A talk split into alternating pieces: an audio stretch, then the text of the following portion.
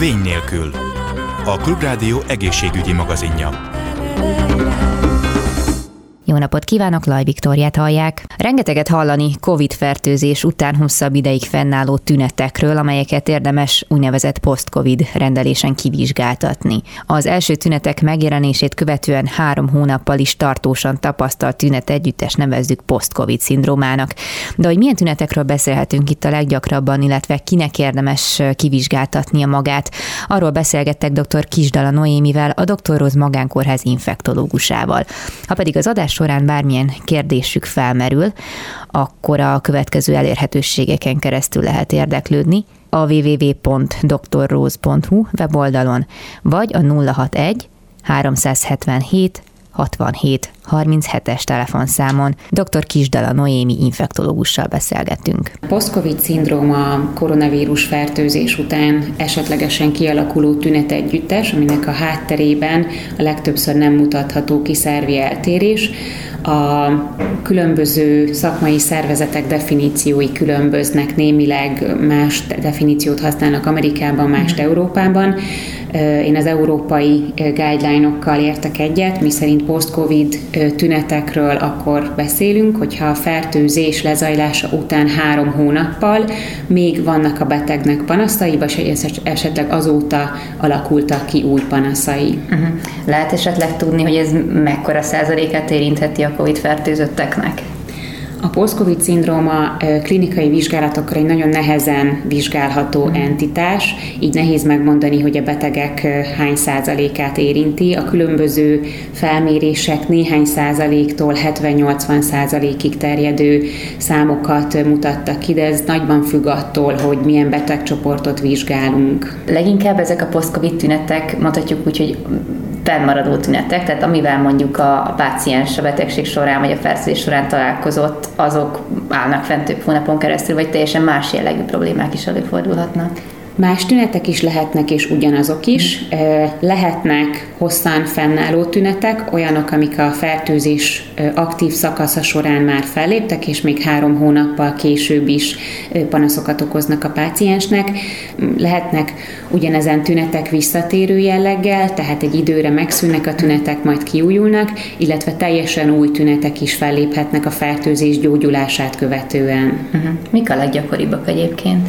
Leggyakrabban a post-covid-ben szenvedő páciensek fáradékonyságról, mákasi fájdalomról, köhögésről, légzési nehezítettségről számolnak be, illetve nagyon gyakori a koncentrációs nehézség, a különböző eredetű fájdalmak, fájdalomszindrómák. Uh-huh. Neurológiai zavarok, vagy akár nem tudom, depresszió, szorongás, erről is nagyon sokat hallani, vagy akár álmatlanság, hogy fennmaradhatnak, előjöhetnek, ami mondjuk nem feltétlenül köthető ugye Covid-hoz, vagy nem feltétlenül gondolnánk azt, hogy ez ebből maradt vissza, nem azt mondjuk rá, hogy hát stressz. Igen, nagyon nehéz elkülöníteni, hogy egy depresszió, egy alvászavar, egy fáradékonyság hátterében egy post-covid tünet együttes áll vagy egy esetleg tavaszi fáradtság, vagy egy már korábban is fönnálló panaszt kapott nagyobb fényt az utóbbi időben a fertőzést követően, illetve színezi a képet, hogy a koronavírus fertőzés ugye elég nagy színpadot kapott az utóbbi években, és nagyon nagy figyelem esett rá, így a betegek is sokkal jobban figyelték meg önmagukat. Uh-huh. Ilyenkor olyan tünetek is felerősödhetnek, amik korábban is megvoltak, de az emberek csak legyintettek rá. Uh-huh. Ez egyébként betegségekre is igaz? Tehát ezt sokszor hallani, hogy bizonyos problémák, betegségek rejtve, vagy hát nem olyan erős tünetekkel vannak jelen embereknél, ami a fertőzés hatására felerősödik, vagy elő, előjön. Ez igazából csak egy ilyen félelem, vagy ezt, ezt lehet igazolni, hogy ez így van? Ez esetben is lehet arról beszélni, hogy egy korábban meglevő tünet nagyobb figyelmet kap, és így derül fény egy másik betegségre, illetve van számos korkép, nem sok, de azért néhány korkép mindenképpen van, amiről leírták, hogy egy hajlamot provokálhat, uh-huh. illetve a hajlamot fölerősítve a betegség kialakulását provokálhatja a koronavírus fertőzés. Egyébként más vírusfertőzések is ugyanilyen eséllyel uh-huh. felszínre hozhatnak egy lappangó betegséget. Uh-huh. Hogyan lehet ezt, ha egyáltalán lehet egyértelműen a COVID-hoz kötni? Tehát amikor valaki eljön egy kivizsgálásra, mi alapján mondhatja ezt az orvos, hogy hát ez valószínűleg COVID indukált dolog lehet, vagy van más? Nagyon fontos az időbeli lefolyás, hogy milyen panaszai vannak a betegnek, mióta állnak fönt.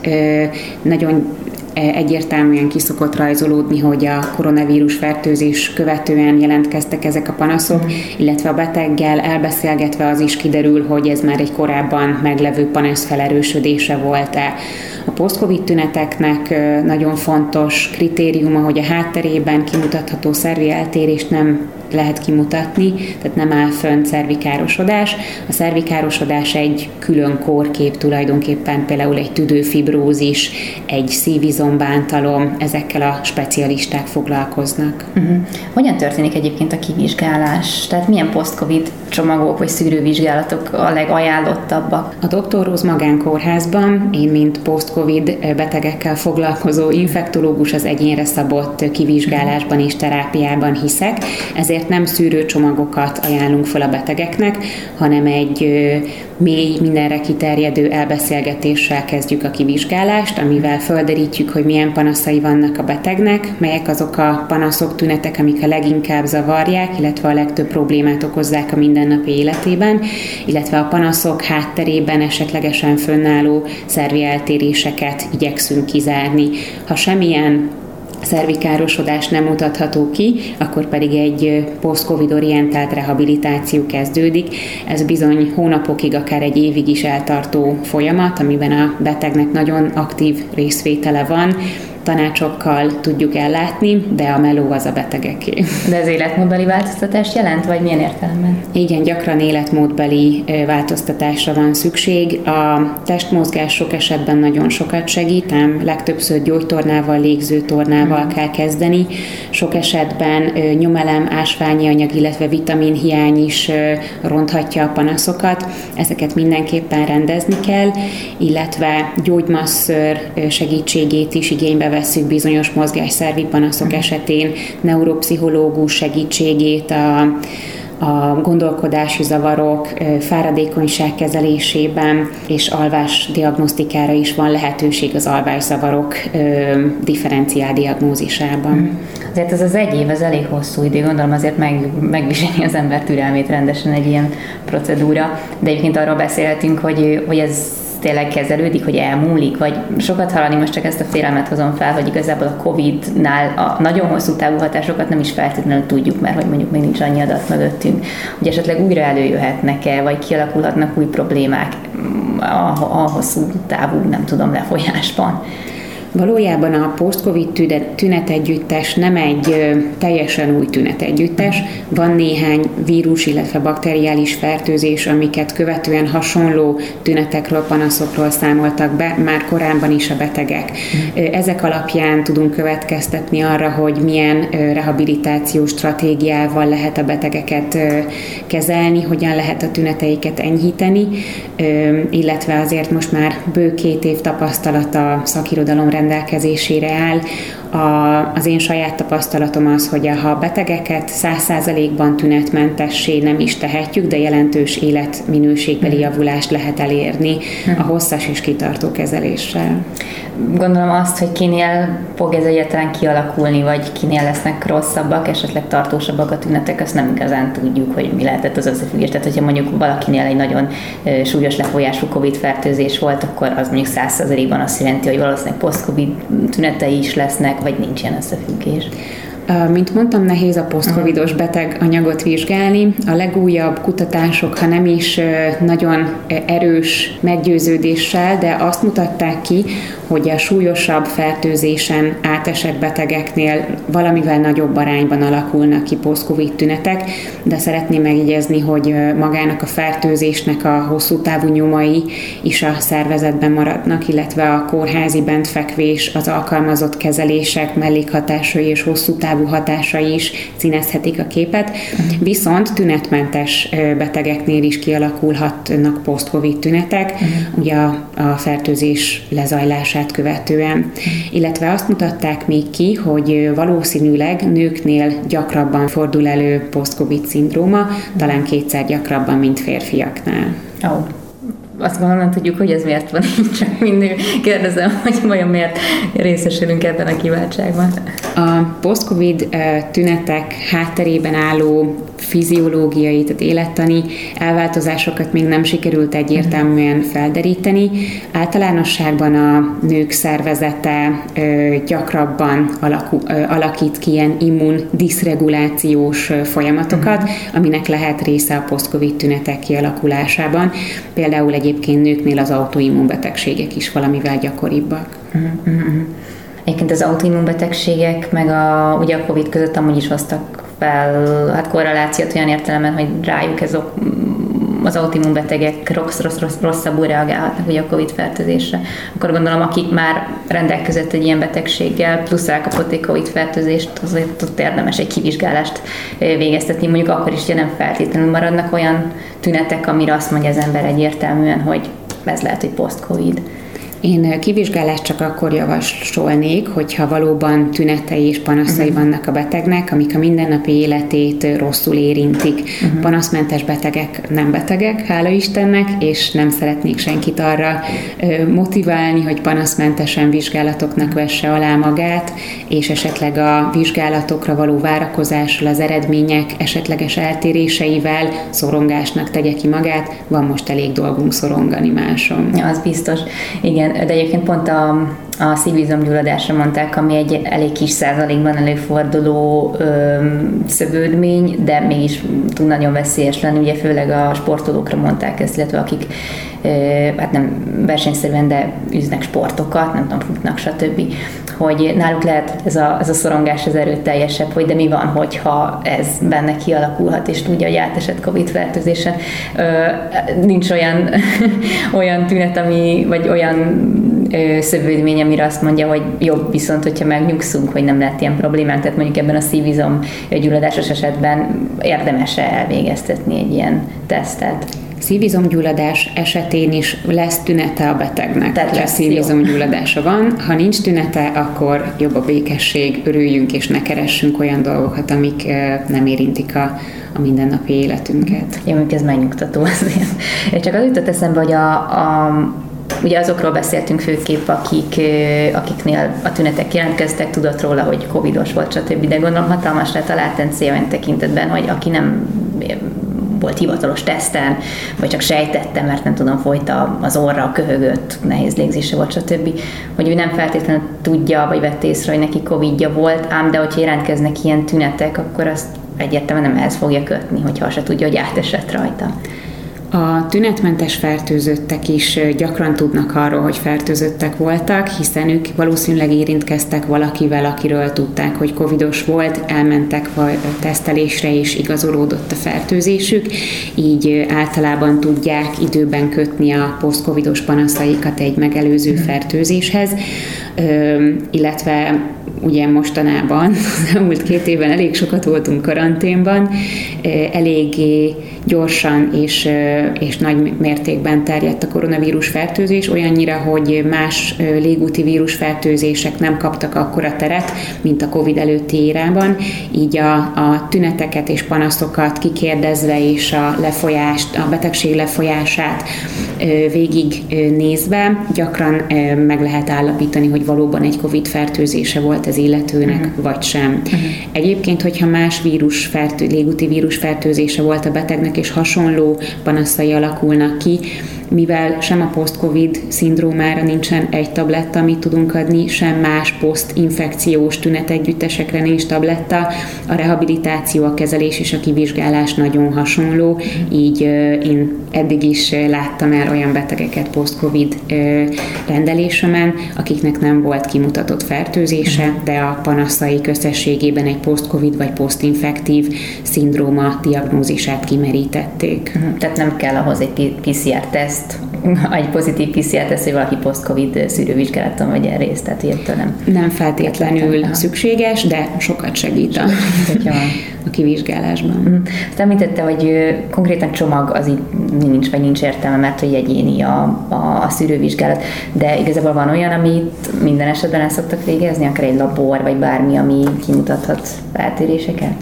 Ha betegnek vannak panaszai, akkor egy alaprobor általában elkészül a betegről, betegtől, még mielőtt hozzám kerül, hiszen a legtöbb beteg már felkeresett más egészségügyi intézményt a panaszaival, vagy akár a koronavírus fertőzése alatt készült laborvizsgálata.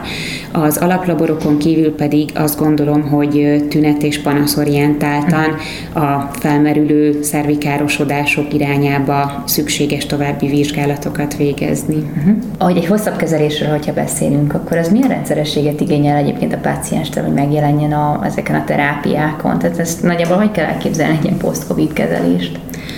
Infektológusként, illetve post-covid rehabilitáció karmestereként én azt szoktam mondani a betegeknek, hogy eleinte néhány hónapig gyakrabban találkozunk, hogy a kezdeti javulást észleljük, hogy megtaláljuk a megfelelő rehabilitációs stratégiákat, és amikor egyedül csinálja a gyógytornát, testmozgást, légzőtornát, jár a gyógymasszörhöz, illetve akár pszichológushoz, utána néhány havonta találkozik velem uh-huh. egy állapot fel felmérésre, illetve hogy beszámoljon a panaszainak a, a javulásáról vagy stagnálásáról, és ezeken a három-négy havonta történő konzultációkon beszéljük meg a jövő, a következő három-négy hónapnak az irányát, hogy lehet-e terhelni a, a szervezetét mondjuk nagyobb mozgás intenzitással.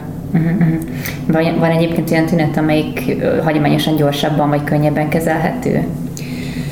Azt gondolom, hogy talán a szagízérzés zavar az, ami a, a leggyorsabban, leghatékonyabban kezelhető, bár nem mindig tér vissza a szaglástréning mellett sem a betegeknek százszázalékosan a szaglása.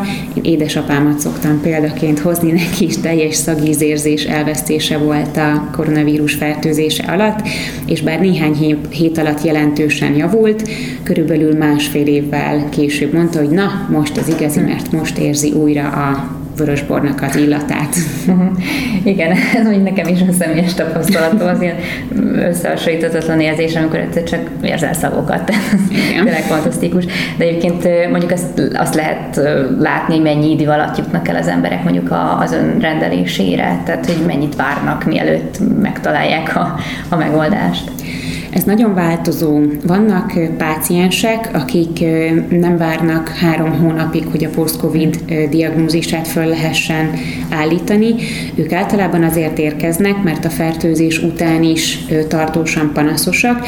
Őket nevezzük, vagy nevezem én long covid pácienseknek, akiknek elhúzódó panaszaik vannak.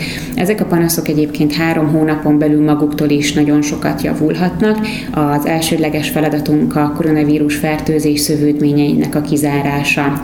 A betegek másik csoportja pedig 3-4 hónappal, legkésőbb fél évvel a fertőzése után jelentkezik a rendelésünkön. Uh-huh. Ők már tényleg post-covid szindrómás betegek és rehabilitációra szorulnak. Uh-huh. Itt lehet olyan ö, igazságot felállítani, minél hamarabb kezdődik meg a, a kezelés, annál jobbak lesznek a, a gyors gyógyulásra vadba esélyek. Erre vonatkozóan még nincsenek adataink, hogy számokat tudjak felhozni. Alapjában véve a szakirodalom azt látja, hogy a post-covid tünetek nagy része magától is javul vagy szűnik, ezért sem javaslom a legtöbb betegnek, hogy, hogy enyhe tünetekkel három hónapnál hamarabb jelentkezzenek post-covid kivizsgáláson, de egyébként általában fél éven belül csak nem teljesen megszűnnek a post-covid tünetek. A szakirodalom azt írja, hogy viszont egy éven keresztül is fönnállhatnak, körülbelül ez a határ, amiről lényegileg tudunk nyilatkozni, hiszen uh-huh. nagyjából ennyi ideje foglalkozik a, a világ a post-covid szindrómával. Uh-huh. De akkor például az újabb variánsok, mint az Omikron, akkor ott már nem is tudom hiszem van írtani, hogy tartunk-e már ott, hogy megjelenhetnek az abból post-covid tünetekkel jelentkezők. Omikronból még nem. Még nem, még nem tartunk. Uh-huh. De minden esetre gondolom azt, hogy valaki átesett a covid fertőzésen, és nem tudom, évekkel később valamiféle problémával jelentkezik az orvosnál, ez mindig egy olyan dolog lesz, amit, amit jelezni kell. Tehát, hogy lehet, hogy annak a következménye, ami miatt mi orvoshoz mentünk. Tehát ez olyan lesz, mint hogy igen, egyszer nem tudom, volt egy beültetésem a térdemen, igen, posztcovidos vagyok, vagy hát covidos voltam. Igen, egy igazolt koronavírus fertőzést valószínűleg mindig ajánlatos lesz elmondani az orvosoknak, amikor, amikor kikérdezik a pácienst. Ugyanakkor más vírusfertőzések is okozhatnak hosszú távú vagy később jelentkező problémákat, hiszen bármi, ami a szervezetünket éri, az nyomot hagy bennünk. Ha meggyógyulunk, akkor is van egy lenyomata, egy gyógyulása a, a betegségeknek, és a szervezetünk ezt azért eltárolja magában. Hm. Hát nagyon szépen köszönöm. Én is köszönöm. Dr. Kisdala Noémi, a Dr. Róz Magánkórház infektológusa volt a vendégünk. Bármilyen további felmerülő kérdéssel kapcsolatban a következő elérhetőségeken keresztül lehet érdeklődni a www.drrose.hu weboldalon, vagy a 061 377 67 37-es telefonszámon. Ezzel pedig a műsor végéhez értünk, köszönöm a figyelmüket, további kellemes rádióhallgatást kívánok, Laj Viktoriát hallották, viszont hallásra. Vény nélkül. A Klubrádió egészségügyi magazinját hallották. Egészségükre!